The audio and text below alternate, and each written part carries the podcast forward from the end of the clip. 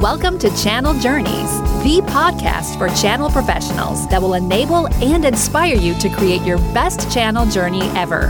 Meet and learn from channel experts who share authentic stories of their channel victories, defeats, and lessons learned along the way. Here's your host, Rob Spee, a channel chief on a never ending quest for channel knowledge and adventure.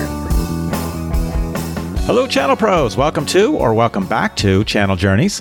This is your host, channel chief, and cycling fanatic, Rob Spee. With all the buzz around partner ecosystems, I'm starting to wonder if I need to change the name of this podcast to Partner Journeys. Channels has always had more of a transactional connotation, and, well, alliances has tended to be more technology oriented, but even those lines are starting to blur. Should partnerships with the cloud hyperscalers like AWS and Microsoft be considered channels or alliances? Well, really, they're both. Alliances is taking on a much broader meaning these days, as we're going to learn from today's guest. Before we dive into that, a big thanks to Allbound, the sponsor of Channel Journeys. Allbound is a world leading partner portal that vendors rely on to manage their diverse partner ecosystems, including the traditional channels like distributors, VARs, and agents, as well as alliance partners like OEMs, ISVs, and system integrators. Allbound is fast and easy to set up, and their user interface makes it easy on partners to collaborate on co selling and co marketing while they ramp up on training and certifications. Be sure to check them out at allbound.com. Okay, well, today's guest is Nima Badiey, Global VP of Alliances at GitLab. You're going to hear how Nima's Alliances team is organized, the broad range of partnerships they cover, and how they work hand in hand with the channels team but more importantly, you're going to hear why many alliance partnerships fail and what it takes to have a successful partnership. Are you ready? Let's go. Nima, hello, good morning or good afternoon. Welcome to Channel Journeys. Well, thanks for having me here. It's a pleasure to be here and join you today. Likewise. So, where are you hunkered down? Is it morning for you or afternoon yet? It is almost noon here in the San Francisco Bay Area, where we are pleasantly enjoying good weather you know, knock on wood, but we're all still stuck indoors, either working or work from home or whatever we need to do. So yeah, I, I can't complain. It's California weather. Doesn't matter which part of California. That's right. That's right. Well, I, I, lived in California for a while. I got really spoiled in Southern California, so I, I do miss it. That's for sure. Well, great to have you on board. We're going to talk about something we don't chat as much about on Channel Journeys because of the name channel and the name and kind of the, the meaning of channels historically means something different than alliances. And I want to talk about that with you. You, you are running alliances there. So there's a lot that we can dive into alliances and making successful alliances, successful partnerships. Maybe for starters though, let's talk a little bit about GitLab. You guys run a, you have a DevOps platform. So why are partners so important to your go to market strategy? What role do partners play? So a great question. And, and I, I, appreciate the fact that you're making the distinction between alliances and channels. So in very short order, the principal difference between alliances and channels for us is that channels tend to be the typical go to market mechanism, which is the extensible sales organization where you can reach customers through partners who are in the line of transaction, whether the selling transaction or the procurement or you know identifying customers. So this is traditionally DISTs, SIs, MSPs, regional and global system integrators, and resellers, right? Whereas the alliances organizations tend to be historically something kind of amorphous of it could be technology partnerships only, but it could be a technology plus plus plus other things. And in GitLab, we, we've taken that extra step and pushed it plus plus, meaning that from our perspective, alliances really encapsulate everything from cloud partnerships and hyperscalers to platform partnerships with large middleware vendors and partners that have a, a, a highly dense captive customer base on a application platform. So think of like Red Hat, VMware, Cisco, HP, uh, Oracle, and the like. Uh, and then also the long tail of technology ISV partnerships where there are, uh, uh, there's a requirement to meet customers where they are, meaning we, we need to interoperate with the technology choices they've already made, or we want to enable other third parties and ISVs to run on top of GitLab. And that, that typically happens when you become the de facto platform. You start thinking uh, with an API first mentality and you want other people to build on top of, of uh, kind of your software. Um, so from our perspective, you know, whether it's alliances or channels, it's the ability to reach customers and meet them where they are. Uh, and as a sales led organization or as an engineering first organization, you have a, a, limited capacity to reach customers globally. You, you, can't really hire in every single country and speak every single language and, uh, and be incorporated everywhere. It's a very expensive way to grow. Uh, a, a, fast and, and easy way to grow, though not necessarily always easy, is to go through channel partners and to to ink those types of partnerships with large alliance partners where they have a either large an access to a large pool of customers um, or a platform where there's a kind of a high density of existing workloads. So in the on-premise space, you'll see a lot of VMware, a lot of Red Hat. In the cloud, you'll see a lot of Amazon, a lot of Google, where there's a high density and propensity of not only uh, applications that are uh, align well with our corporate mission as well as customers who align well with the type of customers that we sell to that use our stuff. So let's back up a little bit. And your first question was, what's GitLab? So GitLab is a modern DevOps platform. We provide an end-to-end solution for developers and DevOps uh, operators who want to build applications, build new, whether mobile or web or backend applications in any language and deploy them into their environment or into a public cloud. Now, traditionally, this, this used to be the purview of a collection of different partners and parties. Uh, each provided a specific capability. You do your planning in one tool, you'd store your code in another tool, and then you would have a collection of kind of, you know, hodgepodge of duct tape, digitally duct tape solutions that do your pipeline and security assessment and testing. That's a pretty expensive way to to actually build your developer capabilities. And you're spending a lot of money and time on what's effectively plumbing. So our approach is, has been that, you know, this, this is something that should work out of the box for most developers. And if anything, they should be productive on day one, on hour one. So we've begun to build a platform that enables developers to be productive from ideation all the way through building, storing their applications, configuring their applications for deployment, and then the scanning, testing, compilation, build, and deployment into wherever their favorite target environment is. Um, and it's a little bit different than what you'll see in the traditional space where it's multi-vendor and there's a lot of do-it-yourself DevOps or, you know, uh, compile yourself DevOps or stitch together DevOps. And it's pretty expensive. Uh, it's very hard to maintain the state of your infrastructure. It's very hard to stay current with the latest and greatest, you know, developments. And it's even harder to keep those these different components from different vendors all working together. That's a huge burden and a tax on a company. I think it's a lot easier for any company of any size, whether in the small mid market or in the large enterprise, to just like, let's standardize on one platform. And oh, isn't it nice that the whole thing is actually open source and based on open source? It's a lot easier for me to build and maintain uh, on it versus a lot of the legacy platforms that exist today. So long winded answer to a short question, but hopefully that, that sets the stage. Yeah. And the users of GitLab, could it range everywhere from some college developer, you know, in his dorm all the way up to a startup or, or super large enterprise? It's everybody and anybody. So let's say you're a, college student and you just want it, um, you know, let me just get the free version or uh, pay nominal fee and I get my own repository. Great. That's the .com SaaS version. If you're a mid-market uh, enterprise, you want to either run it somewhere else or run it in your own local environment because you want your data close to where you know you keep your your PII or your most important sensitive data. You can run it locally. Let's say you're a uh, an agency or uh, an entity that has to run an air gapped environment. You can do that as well. Uh, and you have the option of using basically what's community open source as well as the paid premium and ultimate products that we sell that have a lot more of those enterprise rich auditability, monitoring, and security uh, features built into it. So the whole gamut from from you know the individual to the large scale developer in a big organization. Yeah, which I think about from a channel perspective and how I would formulate a channel strategy.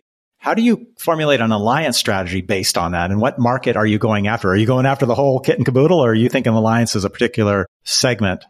You know, it's a, it's a great question. And so our philosophy is that we have um, a pillared model. We have a cloud pillar, a platform pillar, and a technology pillar. And each of them focuses on a specific type of partner. And so a lot of our go to market, our technical capability, our co-selling is, is tailored to that particular uh, pillar. So we have a cloud pillar where we work with, uh, with Amazon and Google and IBM partners that are very large uh, large captive customers. We have a lot of mutual uh, joint customers that kind of uh, come to us or that our partners bring to us. We have platform partnerships with the likes of VMware and Red Hat, building out additional partnerships with other middleware uh, providers where they uh, they can be a combination of let's say middleware plus hardware or middleware alone. But again, that's the underlying platform where a lot of the Web 2.0 and some Web 3.0 applications are going to be running on top of. And then the, again, the long tail, the, the big long tail of uh, technology ISV solutions that can run on top of GitLab, run astride GitLab or as a sidecar or just be, you know, disconnected. These are like the Slacks, you know, ServiceNow, Datadog, Sysdig, um, any of these tools that I, as a developer, would want to augment my overall DevOps practice with um, additive componentry, right? So that's the way we look and parse our overall uh, alliance group. And one of the things we do is a lot of our investments going forward are based on basically three philosophies. The first is really to extend ex- uh, existing partnerships in with deeper integrations with current partners. The second is to expand our total portfolio with new partnerships to fill in emerging gaps where as you grow as a platform and as technology develops, there are opportunities uh, in, in the white spaces between to build bridging solutions or build new capabilities. For example, you know, we've been adding monitoring and security as a must have for any DevOps environment. And there are a lot of great partners out there that have fantastic tools that could really augment the overall customer and user experience. And then the third is really exploring new partnerships with uh, either new derivative partnerships or absolutely new uh, greenfield partnerships where we just haven't operated before, right? Nobody naturally would would bundle a piece of software with a piece of hardware and sell it as an appliance, but possibly that could be uh, a path to market. Or uh, you know, taking our software and, and running it as uh, a native service provided by, let's say, another cloud, uh, uh, whether it's a tier one or tier two cloud, where they say, hey, you know, we'd love to be a service provider and actually provide GitLab as a service. You know, how do we work with you? So all of these ideas are on the table. And what we're really looking to do is just make it a lot easier for our end customers, wherever they are, whatever they look like, however they use us, to be able to access GitLab as if it was a first party service, whether they buy directly from us or through a reseller or through a cloud partner or through a platform partner. So that's, this is really where that partnership between the channel selling organization and the alliance partnership organization comes into play uh, because those lines that used to historically exist have been completely blurred. And you'll see a merging of capabilities and interests between the two organizations. And I think uh, going forward, there's a couple of, of new emerging opportunities in this landscape that are driving a change in behavior, meaning incenting the channel and alliances organizations, which were historically separate, to actually merge and work together, if not be under one complete umbrella. What are some examples of that that you're seeing?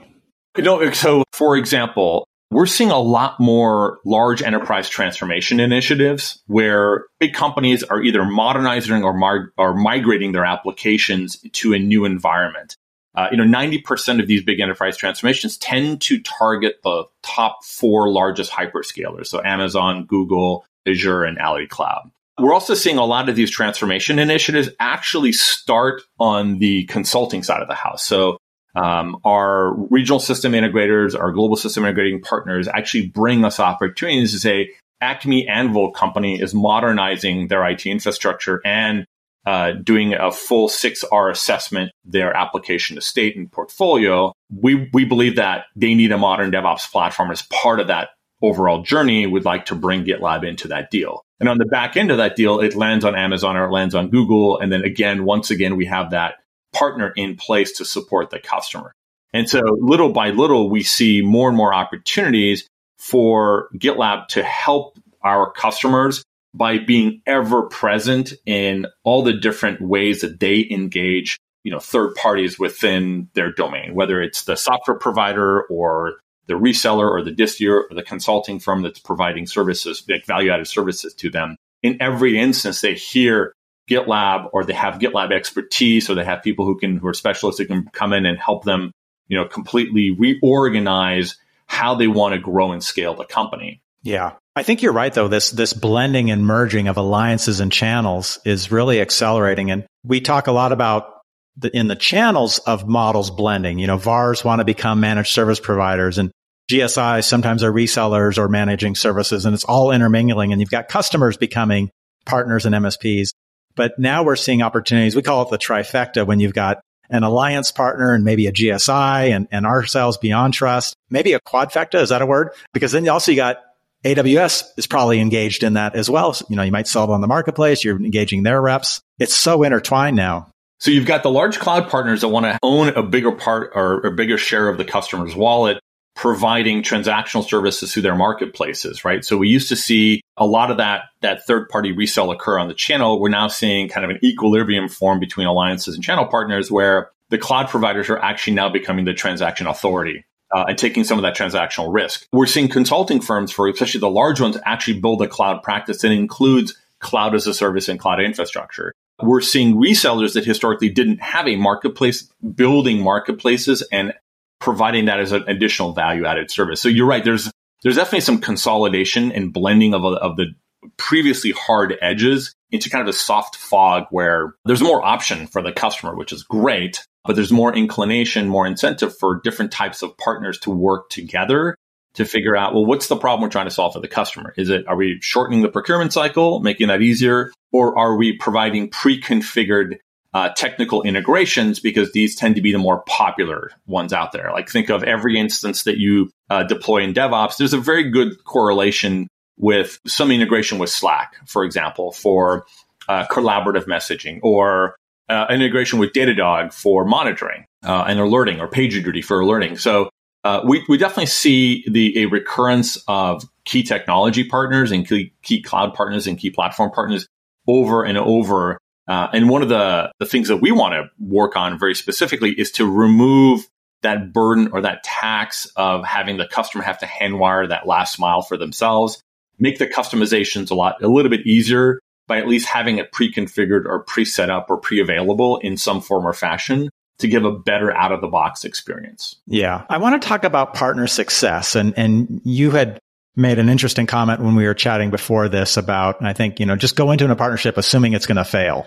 Right. And from a alliances versus channel perspective, do you think there's a difference in how you approach alliances and what you need to do to make them successful? Or do you think it's all the same core tenets of, of successful partnering? I think the core tenets are uh, are the same whether you talk about a channel partner or an alliance partner.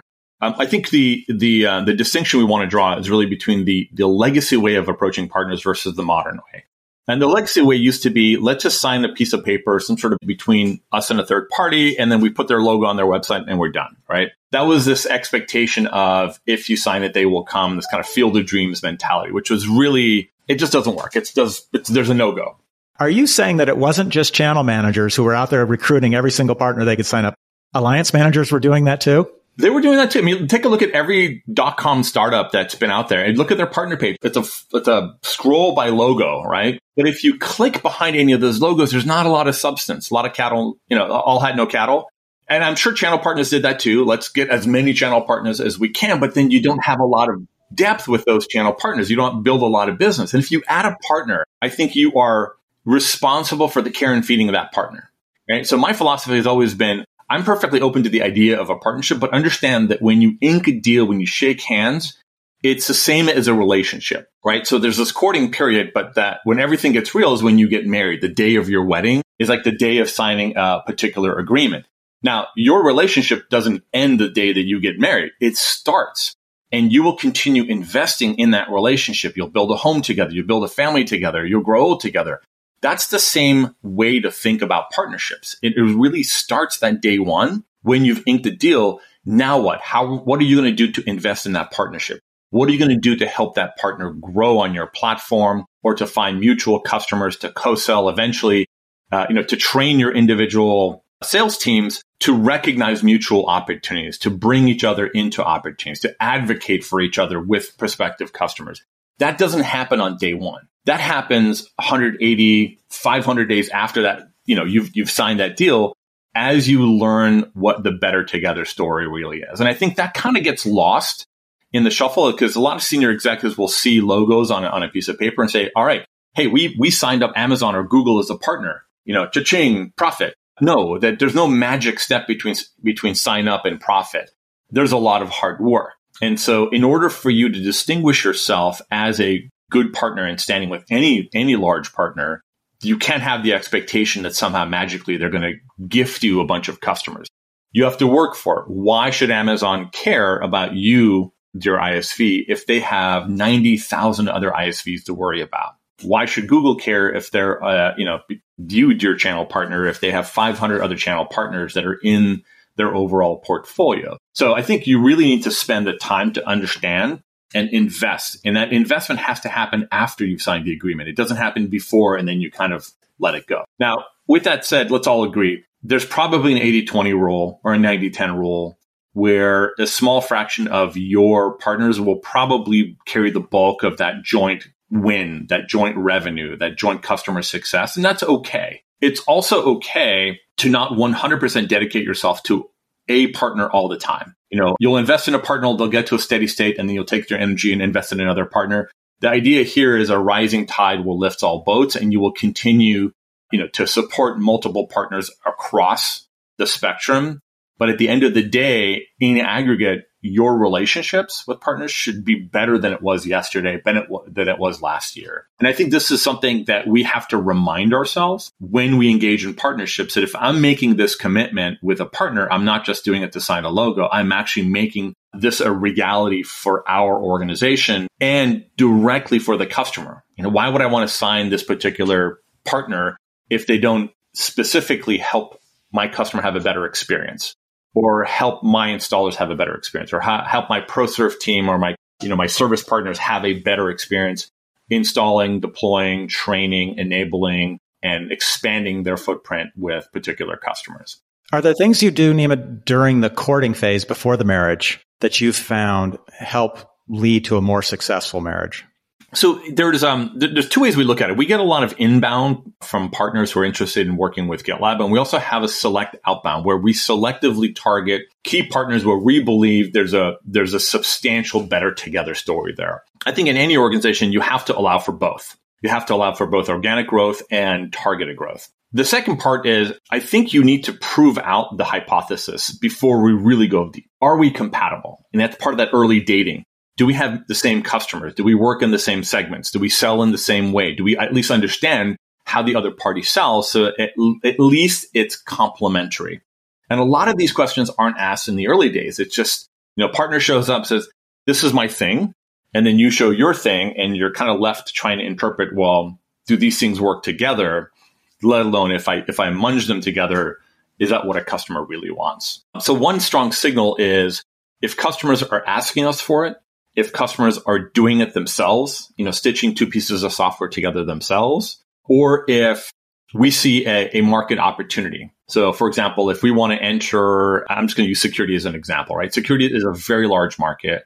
Uh, it's a huge layer cake. We may not have an expertise in all layers of security. So it may be a great time for us to partner and leverage the expertise other companies to come in and provide uh, tools, services, constructs, you know, wisdom, experience that we don't have that our customers definitely need. Uh, and that's another way to make sure that your partnership will be successful. But it really depends on whether you're on the sell side, on the channel side, on the services side, on the operator, or uh, it's a technology integration. And you just kind of have to understand your domain first and foremost as what's the problem you're trying to solve, and then what's the criteria for success. Then once you sign the agreement, you've gotten married. Now what do you do? What are some of the tactics or tools that you use to to launch a successful partnership or create a successful? The, the probably the, the primary rubric a lot of people use is customers. Is you know what's what's the joint success that we have here, and behind that number is how much more business has this partnership brought me that I didn't have before, or how much access to new customers new pools of customers has this relationship brought me that I didn't have access to before.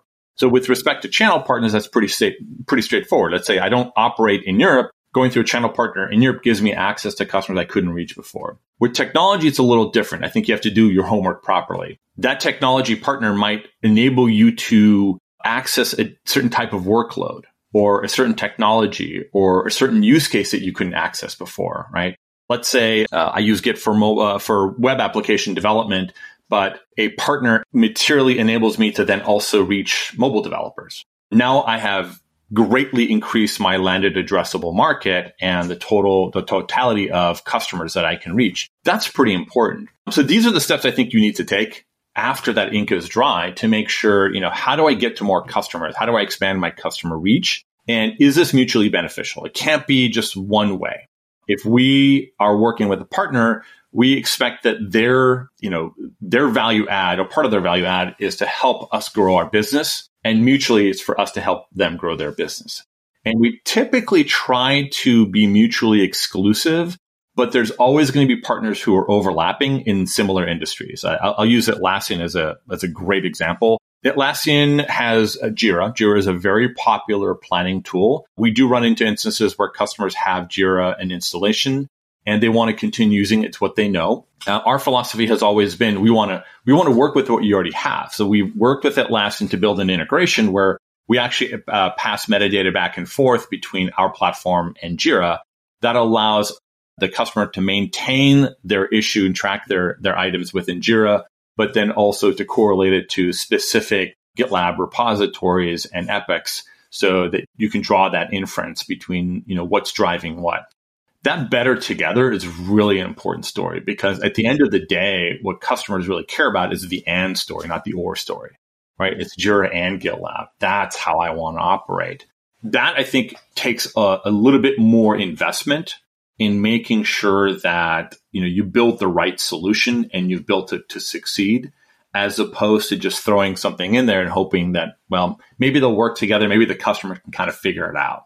And then the, the, the, part that I think is really important is you have to train your team first. So our, our field teams, their field teams. Then you have to train customers thereafter. And then you have to train the overall market as a whole.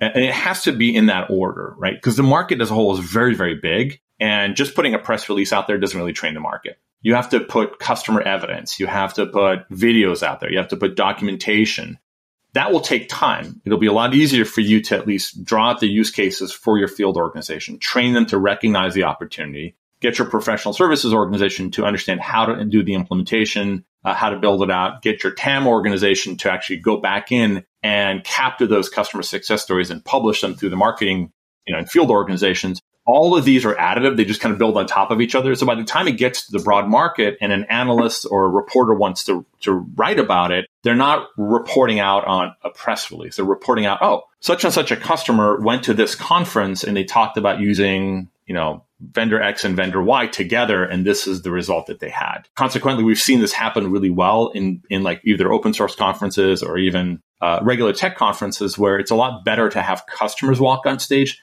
and tell their story than to have a technology vendor go on stage and just kind of list out a litany of features, none of which correlate to an understanding or demonstrated empathy with the audience or your customers. Yeah, that makes sense. So train your people, train your customers, train the market.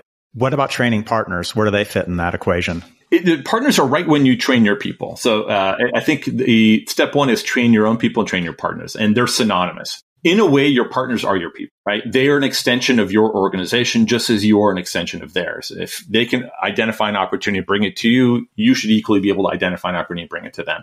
Ultimately, it's a, it's a co-sell, but just that opportunity identification and knowing what keywords to, to trigger are, are huge.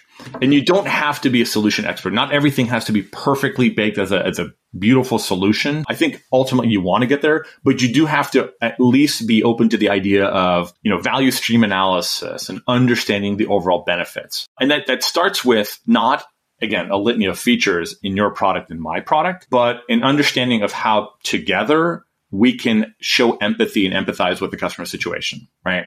So we talked about enterprise transformation. What are we looking for there? Are we looking for a specific vendor? No. The, what we're looking for is for someone to come to the customer and say, look, I understand what you're going through. You have a whole bunch of applications which are legacy. You as a CTO really want to move them over to the cloud and you want to make all them cloud native, but oh boy, that's going to be expensive or it's pretty challenging. Well, we can help you. And let's show you what we've done for other companies. Let's show you how we've done it in the decision matrix that we went through. And these are some of the things you should just be uh, be cognizant of, be aware of. That honest conversation shows a tremendous depth by the consulting partner, whoever, to the customer. It says, "Look, I I feel what you're going through. I understand your concerns. You're not alone. Here are other companies that have been through the same journey as you. These are the things we have learned, and this is how we can help you based on our past learnings." That's a cathartic experience to have for any CTO. And I think they, they genuinely seek partners who can come and demonstrate that. And I think a lot of companies make the mistake of coming in and just, again, it's like verbalizing a bunch of features, but they don't connect those features to the customer's uh, initial problem. And that better together story that you're that you're talking about. And the better together story. There's um, you know, it's it's very funny. Uh, we hire for empathy as the primary skill set. And it is very hard to codify and it is very hard to to know exactly how to um, how to suss that out during an interview. But we've noticed that if we hire for empathy as a primary, as a you know first order concern, we tend to get people who can step out of their lane and not only have have empathy for the customer, but also empathy for their uh, for their coworkers. Whether it's empathy for whoever's downstream receiving my my body of work, or upstream who's delivering their body of work to me. I think the organization just works better uh, if you can measure and hire for that as a particular skill set. Is that something you look for, particularly in the alliance role, or across the board? It's what, what GitLab looks for in, in employees.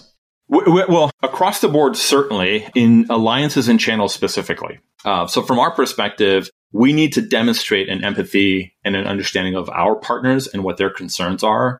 Uh, and equivalently, we want to impress upon them exactly what's important to us and have them be able to represent that, you know, that concern to either their customers or back to us. And it's a quick test to do. It's, it's really, it's fairly straightforward to be able to see somebody demonstrating that empathy. Um, it also tells us that you know you are a listener, like you understand. You're trying to reflect back. You're a learning organization. You're very you have a strong learning mindset, and in an environment, especially channels and alliances, where we are constantly being exposed to new ideas, new technologies, new partners. If you're not open minded and willing to really listen, like listen to learn, not listen to respond, I don't think you're going to be successful. And that's that's a big rubric that we use internally to make sure that you know everything that our partners bring to the table, we at least understand and suss it out, even if it's not applicable, even if it's something we can affect or improve upon. At least we'll understand what their concern is. Yeah.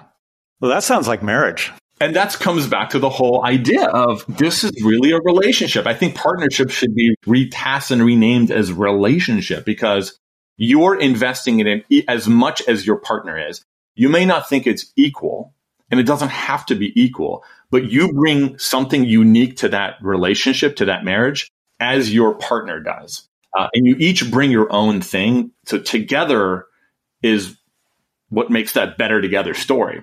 You know, separately, there's a there's that old African proverb: to go fast, go alone; to go far, go together. Really, your goal should be to go far, not to go fast. And if you have that long view, um, and you pick the right partners, I think you can be tremendously successful. Now we can probably argue the merits of having many partners versus a few partners. You know, th- that's really germane to your individual situation and your capacity to go deep or wide. Uh, but at the, at the end of the day, you want uh, you want those key partners to be the ones that you're gonna you're gonna have for a very very long time. Yeah. Now our bosses want us to go far fast. They do, and, and that's that is their prerogative to always ask the impossible of us, to ask for the moonshots, and and certainly I, every CEO I've ever worked for has always asked for more than the organization in total could put possibly ever do, even on their best year, and somehow we still surprise ourselves, and we're able to push beyond. I'm curious. I'm back on that empathy question.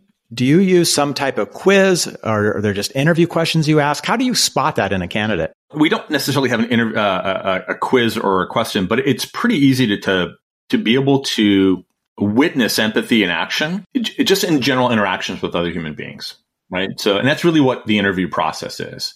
Uh, we're just having a, a casual interaction with you to see if you can pick up on, on subtle things. And empathy is more than just, you know, show me that you hear what I'm saying.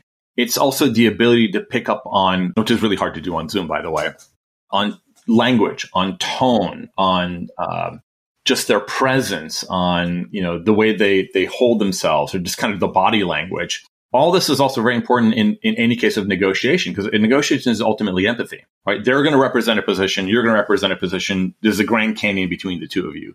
You're not trying to close the well, you're trying to close the gap, but you're not trying to split the difference, right? You want to negotiate uh, into your benefit. I think empathy is a principal skill set in that in any kind of negotiation. Uh, and I think most negotiating books will talk about this, but I haven't really seen one where it goes deep into building out that competence of being able to recognize what empathy actually looks like. When you're looking to fill alliance roles, do you look at the channel organization? Do you see CAMs as good candidates?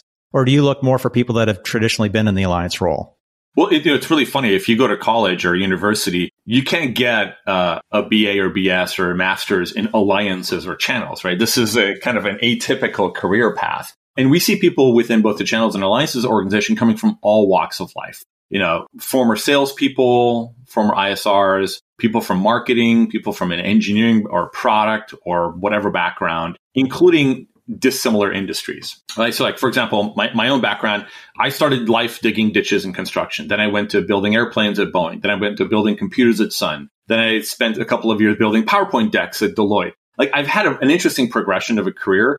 Then I went into technology or back into technology first with social media kind of back when like the Instagrams and Facebooks were first taking off and I was working on blogging software and made my way into cloud because, or for a variety of reasons, one of them was actually because the people I admired tended to aggregate there. And there's a couple of people I really admired. I did not target alliances as a competence or a career path. It just was a natural progression of all the different skills I had learned from being a developer, from being an engineer, from being in marketing, from being a product manager. All these skills kind of coalesced and it became kind of a natural fit. Oh, well, you understand technology and you understand business. You understand selling and you understand partnering. This might be a good area for you. So, which is all of which is to say, you don't have to follow my path to get to alliances. I, uh, and alliances tends to have an open door policy with whatever your background is, as long as you can come in, demonstrate your ability and interest and inclination to do the job, I think you'll be very successful. You're going to have like every other job, good days and bad days. Like imagine the worst day is that the, the three days before a negotiation where you ink a partnership where everyone is ready to walk away and uh, you just cannot come to an agreement on some like one obscure thing in your contract. And it's usually either indemnification or warrants or liability. But I've literally seen who collects tax be a line item where people are like, no, we're going to walk away from this, right? Until the day you actually sign it. And then you've, you've like, you shake hands, you sign, you ink the paper, you've got the, the carbon copy ready to go. It can be frustrating. It can be cathartically wonderfully rewarding. But I do believe that there are specific personalities who are are going to be very successful in a channel and very successful in an alliance organization. It's really not for everybody. It's for that entrepreneur, like an internal entrepreneur who is no two days are ever going to be alike in your in your life. And you're perfectly okay with that. And you're perfectly okay with you know, constantly being bombarded by vast amounts of information that you need to parse through quickly to understand what's important and people management and relationship management. So for me, it's incredibly rewarding because it's, it's not a grind. You know, every day there's an opportunity for us to learn something or, or pick up a skill we didn't have before, pick up a nugget of information that's, that we didn't possess. And I think that makes the job really, really rewarding and interesting. At the end of the day, when when you're also acknowledged for your contributions to the top line, the bottom line of the company, because you definitely have a huge impact. You may not be in kind of the hero culture of sales where you have a big number and you close that big deal. Instead, you close many smaller deals across a swath of partners, which in aggregate are pretty substantial. I think you should take that moment to recognize your contributions and what you've been able to do, some of which have been on your back, like you, that you were the hero, but mostly because you built an organization that could recognize and automate and operate that, you know, those opportunities. And that's really the, the, the marker of a good organization within alliances is that both on the channel side and the alliances side, you know, you're building systems, you're building operations, you're building tools to help you scale beyond your human limitations, right? Traditional sales grows by person. If I want to double my revenue, I need to double my headcount in sales. Alliances and, channels aren't like that. We scale at a one to 10 ratio. So to grow 10x, we only need to add 10% or 20% or 30%. So it's a very different model uh, altogether. It is. It is. You know, just thinking about this, kind of the blending of, of alliances and channels, and we talk about, you know, skill sets. I suspect we're not doing nearly a good enough job of cross pollinating people between channels and alliances. And even in organizations, you, they're very bifurcated, even sitting in totally different groups, right? And I think you guys recently pulled this all together. So this this was pulled together before I I joined GitLab, but I've seen organizations where the channel reports into the sales organization, the alliance reports into something else, whether it's the COO, CPO, CTO. Uh, for example, uh, Google just recently, Google Cloud, you know, merged the alliances and channel organization all under Kevin Ichhpurani, all of which then moved underneath sales uh, under Rob Enslin. So that's a good example of this merging is happening. Before there were completely two separate entities, two separate parties, and it was probably confusing for some partners. They, would, they didn't know, like, do I go talk to Carolee or do I go talk to Kevin? Which one do I talk to? I've also seen it at other companies, and uh, and even in my prior life at uh, Pivotal and VMware, they were they were still very separate. At GitLab, we actually blended everything under the CRO organization. So if you're in the role of helping close business and sell GitLab as a service, as software, you should be part of one entity. And so all the resources of that entity should be available to you. For us, it made perfect sense to have it all within the CRO organization. Now, with that said, we do have separate but equal goals, but we also recognize that, you know, one plus one versus two. Uh, together, we can actually achieve more. So Michelle and I have been very strict and thoughtful about what we as executives can do to remove those obstacles, those barriers for our people to be successful, to collaborate, to bring opportunities together. And one of the ways we do this is to recognize that opportunities come equally from the alliance side of the house with you know, platform partners bringing us new deals as they do from channel partners that are uh, you know already involved. Case in point, enterprise transformations we talked about.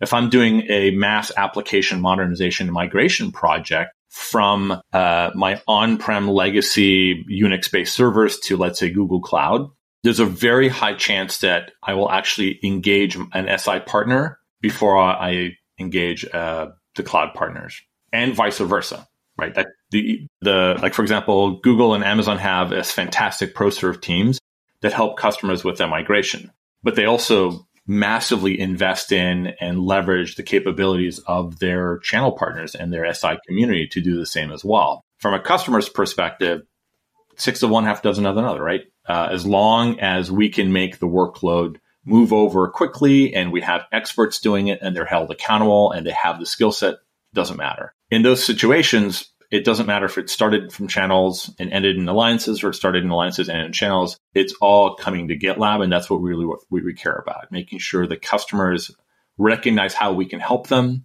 uh, making sure we do help them, making sure we measure how much we have helped them, uh, and help them be over, you know, successful in their overall journey. Hodges is running the channel team. You're running alliances. How are you guys driving collaboration between your two teams? Because there's there's so many opportunities there. No, a, that's a great question. I, I, think this is a there's no one right answer. It's a it's a continuously evolving, improving environment. We do cross pollinate. Uh, we have a lot of kind of mutual meetings between the the team members from from both teams.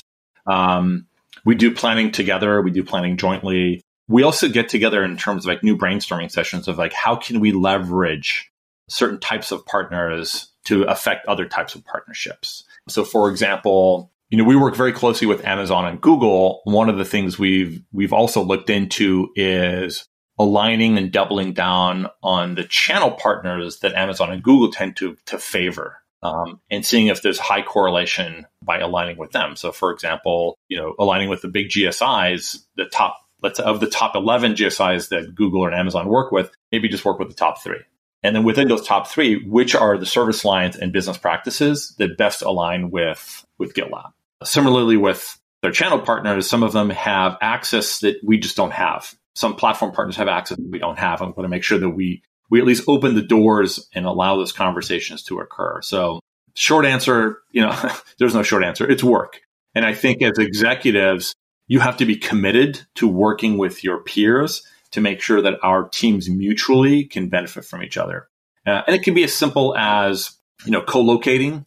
Uh, it can be a little bit more sophisticated, like making sure that your compensation and incentive systems are collaborative and actually incent mutual collaboration as opposed to a, you know, one in the seat or the other, which I think a lot of legacy systems are like that.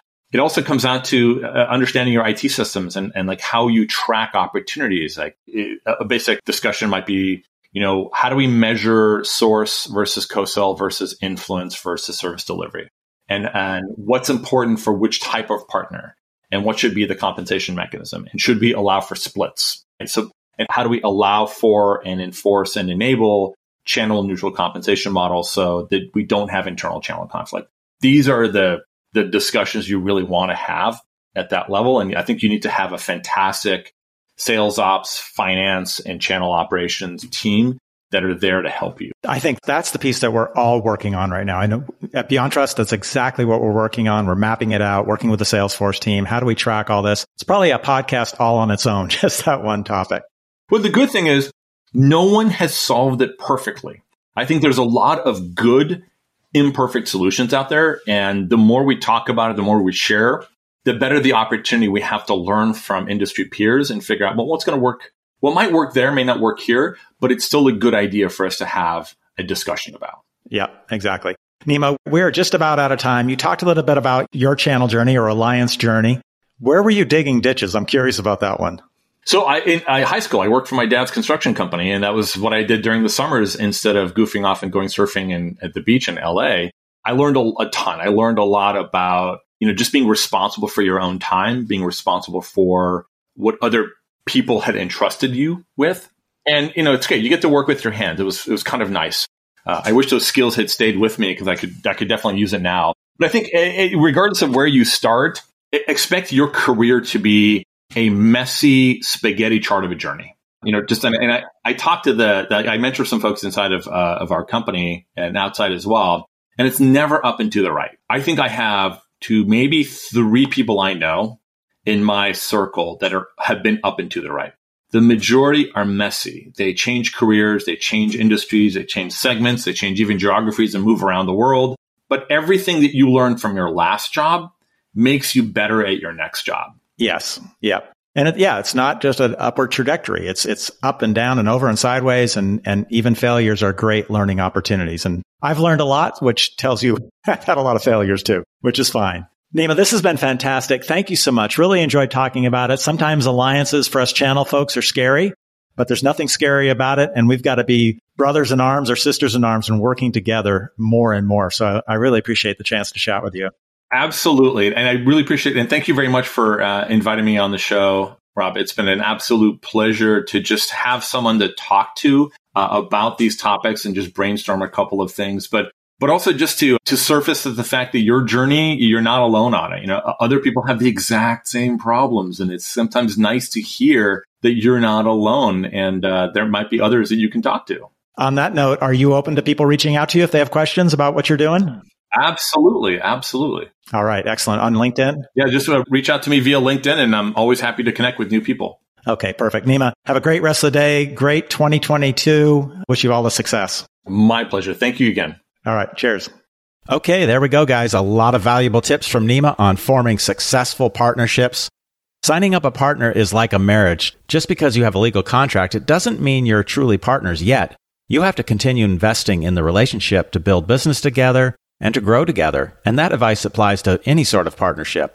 Thanks, Nima, for coming on the show. Thank you for listening. And thanks again to our sponsor, Allbound. Allbound has best in class reviews for user experience, ease of use, and customer support. If you're looking for an easier way to manage your channel and alliance partnerships for anything from deal registration to tracking partner opportunities and providing the right discounts and commissions, be sure to check them out at allbound.com. For today's show notes, just go to channeljourneys.com slash CJ89. You can subscribe while you're there. And if you enjoyed the show, please take a few minutes and leave a rating and review on your podcast platform. I'd really appreciate it. Next episode, we'll be talking about customer experience and partner success, a very hot topic. Until then, have an awesome channel journey. Thanks for listening to Channel Journeys. For show notes and other Channel Journey podcasts, visit channeljourneys.com. If you liked today's show, please forward it to your channel friends and be sure to tune in for Rob's next channel adventure.